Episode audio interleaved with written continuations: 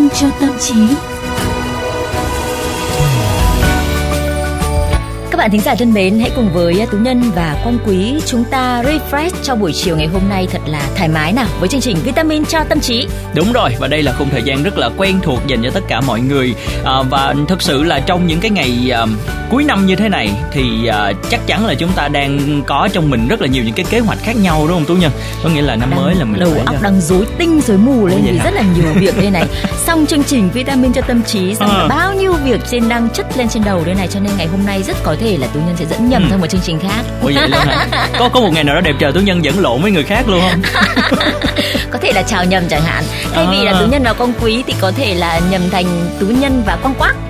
Quan quá Mọi người ơi trong VOV Giao thông có một MC tên là Quan Quát nha mọi người nhưng mà thiệt ra là ngay lúc này thì quan quý muốn hỏi là đã bao giờ uh, tú nhân và tất cả quý vị chúng ta ờ, cảm giác là mình thư giãn hay là tự do tự tại mà không có tự động nha mình nghĩ tới những cái công việc của ngày mai hay là cả tuần hay là thậm chí mục tiêu của cả tháng chưa Tức là có một ngày không nghĩ cái gì hết đi hả? đúng rồi Thường Ừ. thường nó sẽ xảy ra vào những cái dịp mà công việc của mình nhiều quá như là dịp cuối năm này chẳng hạn này. ừ. Thế còn có những cái thời điểm thì cũng thư giãn mà Trong đầu chẳng có một cái việc gì cả Tú nhân đều có hết Thế giờ Vậy tính luôn. sao nhưng mà thiệt ra là cái cái cái việc là chúng ta sẽ có rất là nhiều những cái thứ để mình có thể là xử lý và giải quyết. Nhưng mà bông quý đang muốn nói tới là cái việc làm thế nào để mình có thể là quản lý được cái khoảng thời gian của mình á? À Bản chất của quản lý thời gian thì là quản lý cái sự ưu tiên Có Ừ. phải không nào Cụ thể hơn đó là ước lượng thời gian cho công việc Sắp xếp công việc theo thứ tự ưu tiên phù hợp với định hướng của bản thân Thế nhưng mà nếu như chúng ta cứ vùi đầu vào công việc mà bỏ quên sức khỏe tổng thể của mình Thì hãy cẩn thận vì có thể là chúng ta đang hướng tới cái giai đoạn gọi là burn out Tức là hội chứng cháy sạch vô cùng nguy hiểm Thế nên Tú Nhân mới nói rằng là Tú Nhân quản lý thời gian rất là tốt Ừm. nhưng mà hiện tại vẫn đang hơi bị rối một tí còn quan quý nhìn quan quý nhìn là quan quý quan quý thấy chùi lũi rồi vì nó burn out hết Tức là trơn burn hết rồi đúng không nó nào? burn sạch Ừ. sẽ hết rồi và ừm, trước những cái căng thẳng của nhịp sống hiện đại thì chúng ta cũng phải đang đối mặt với những cái hiện tượng mới và cũng như là mình khó lường và cái hội chứng cháy sạch là burn out là một trong những cái số đó mọi người Ừm, hội chứng cháy sạch không biết là các bạn thính giả đang lắng nghe chương trình thì bao nhiêu thính giả đã tiếp cận với cái khái niệm này? Hôm nay hy vọng là tú nhân và quang quý sẽ ờ, giúp quý vị và các bạn rõ hơn cái hội chứng này một chút xíu để chúng ta Ừ. cũng ờ, cẩn trọng và chủ động tránh được nó phải không ạ?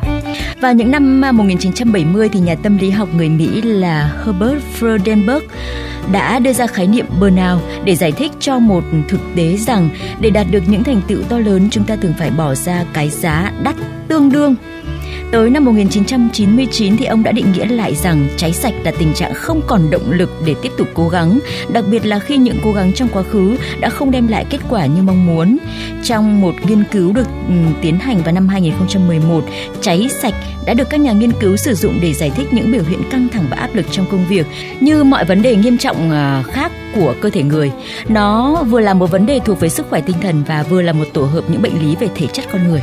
Và mặc dù cái sự xuất hiện của hội chứng cháy sạch trong công việc thì à, có thể mang lại nhiều rắc rối và ảnh hưởng đến cuộc sống của bản thân, thế nhưng Tổ chức Y tế Thế giới WHO đã không ghi nhận burnout là một loại bệnh mà là một hội chứng tâm lý. Và trong một bài viết của mình thì hai nhà tâm lý học là Herbert Freudenberg và cũng như là Gaynor đã chia sự xuất hiện của burnout thành 12 giai đoạn. Trước hết nha, tham vọng cá nhân chợt tăng cao, song hành với một niềm kiêu hãnh về bản thân và từ ước vọng ấy thì bạn sẽ dốc sức vào công việc nhiều nhiều nhiều hơn nữa. Lúc này thì chính vì bạn đã muốn tận tâm tận lực làm việc nên những vấn đề thuộc về nhu cầu cá nhân bỗng trở nên không còn quan trọng nữa. Chúng là thứ yếu, cần bị tạm gác qua một bên. Những mâu thuẫn trong tâm trí bắt đầu xuất hiện và có thể làm xuất hiện những cảm giác sợ hãi, lo âu hay bồn chồn không rõ lý do. Dĩ nhiên, lý do ở đây là nhiều nhu cầu thể lý và cảm xúc bị ngó lơ. Và như một cái hệ lụy thì bạn sẽ bỏ quên những cái giá trị khác trong cuộc sống như là gia đình nè, bạn bè và người thân chỉ để tập trung hết sức vào công việc của bản thân. Và trước vô vàng những vấn đề nảy sinh thì ít nhiều bạn sẽ tìm cách đổ lỗi cho những cái vấn đề của bản thân là do những yếu tố khác như là đồng nghiệp nè, nó đang ngồi kế quý nè, đó, hay là À. áp lực thời gian nè đúng không? À. Rồi người thân là ở nhà chúng ta bố mẹ vợ chồng đó hay là những người yêu không quan tâm chăm sóc mình ừ, rất là nhiều những cái sự đổ thừa ở đây đúng không? Đúng rồi, tiếp tục đi xem nào, xem có đổ Và thừa nữa không nào. khi những cái mối quan hệ thân thiết này nó bị ảnh hưởng thì bạn sẽ tự động mà hạn chế tiếp xúc với những cái mối quan hệ xã hội. Đó. Rồi thậm chí gần như là mình tự cái cách ly cái bản thân của mình với xã hội bên ngoài luôn. Lòng tin của bạn bị ảnh hưởng nặng nề ở ngay cái giai đoạn này vô cùng tiêu cực phải không ừ. nào? Tiếp theo bạn thay đổi tính cách cung cách cư xử thậm chí là phong cách sống. Và đây là lúc những người xung quanh có thể nhận thấy rõ ràng sự thay đổi của những người mắc phải hội chứng này. Khi không còn cảm nhận được những giá trị của bản thân và cả những người xung quanh bạn có thể thấy ý nghĩa cuộc sống bị thiếu hụt sau đó thì bạn cảm thấy trống rỗng bởi nhu cầu thể lý và cảm xúc không được đáp ứng. Cũng chính vì vậy mà họ dễ tìm đến những việc làm thái quá như là ăn nhiều quá mức cho phép ừ. hoặc là ngủ ly bì chẳng hạn. Ừ, cái này tự nhiên cái thấy nhột nhột. Làm gì có cái chuyện người như quang quý à, có thể rơi vào cái trạng thái này cho nên là thôi đừng à, có ý là tú thị. ý là tú nhân nói là bình thường quang quý đã như vậy rồi đúng không?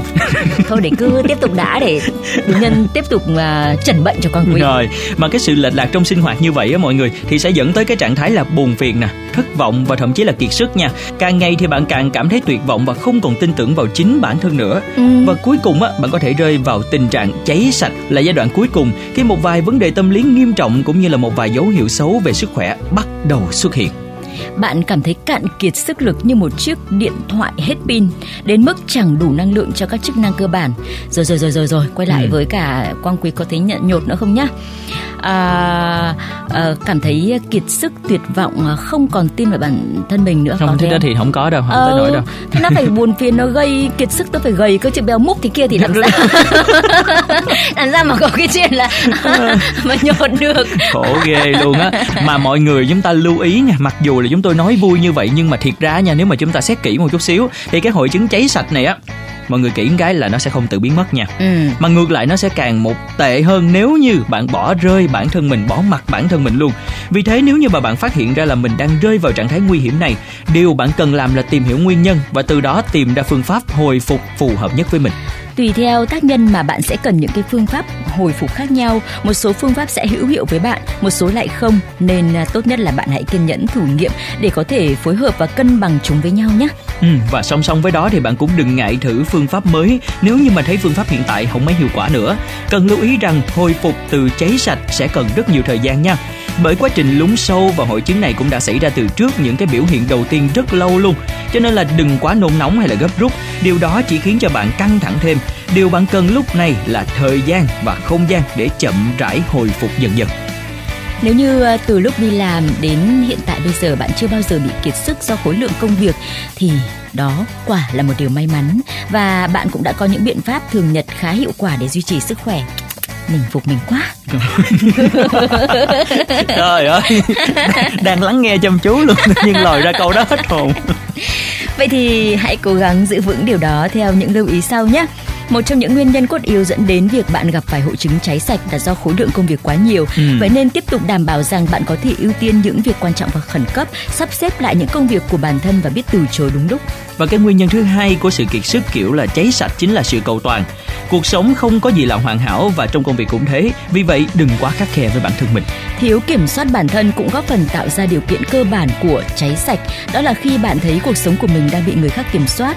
Ví dụ như là bạn cứ luôn phải làm theo những cái gì mà người khác muốn chẳng hạn.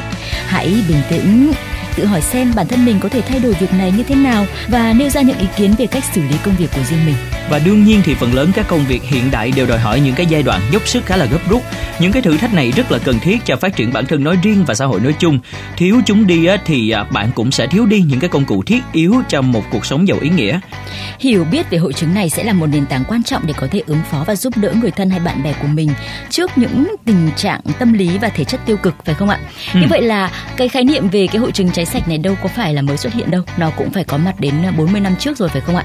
À, tuy nhiên mà khi mà cuộc sống càng hiện đại đòi hỏi con người ta càng gấp rút thì cái hội chứng này nó mới xuất hiện nhiều hơn ừ. vậy cho nên là các bạn cũng cần phải kiểm tra à, kiểm tra bản thân mình và kiểm tra những người xung quanh là có cái biểu hiện của cái hội chứng tâm lý này không à, và để hiểu rõ hơn là cái hội chứng này nó tiến triển và nó có dấu hiệu như thế nào thì chắc là phải nghe lại chương trình vitamin đúng rồi tâm trí nhỉ? Ừ, nghe lại vitamin cho tâm trí ừ. để hạ nhiệt cơ thể xuống xíu đừng ừ. cháy nữa đó bằng cách truy cập vào những cái ứng dụng quen thuộc như là Spotify hay là Apple Podcast trên hệ điều hành iOS và Google Podcast trên hệ điều hành Android hoặc là tương tác cùng với chúng tôi thông qua fanpage và email vitamin cho tâm trí a gmail.com. Ừ, thì trước khi khép lại chương trình thì cũng hỏi luôn quan quý này đã nắm được cái uh, tiến trình của cái hội chứng này chưa? Chưa. Để xíu nghe lại. Đó cho nên là các bạn thì cũng đừng có cảm thấy là tại sao mình không nắm được nhá cứ nghe lại cùng với cả quang quý và tú nhân đi ạ ừ, còn bây giờ thì xin chào tạm biệt và hẹn gặp lại vào ngày mai nhé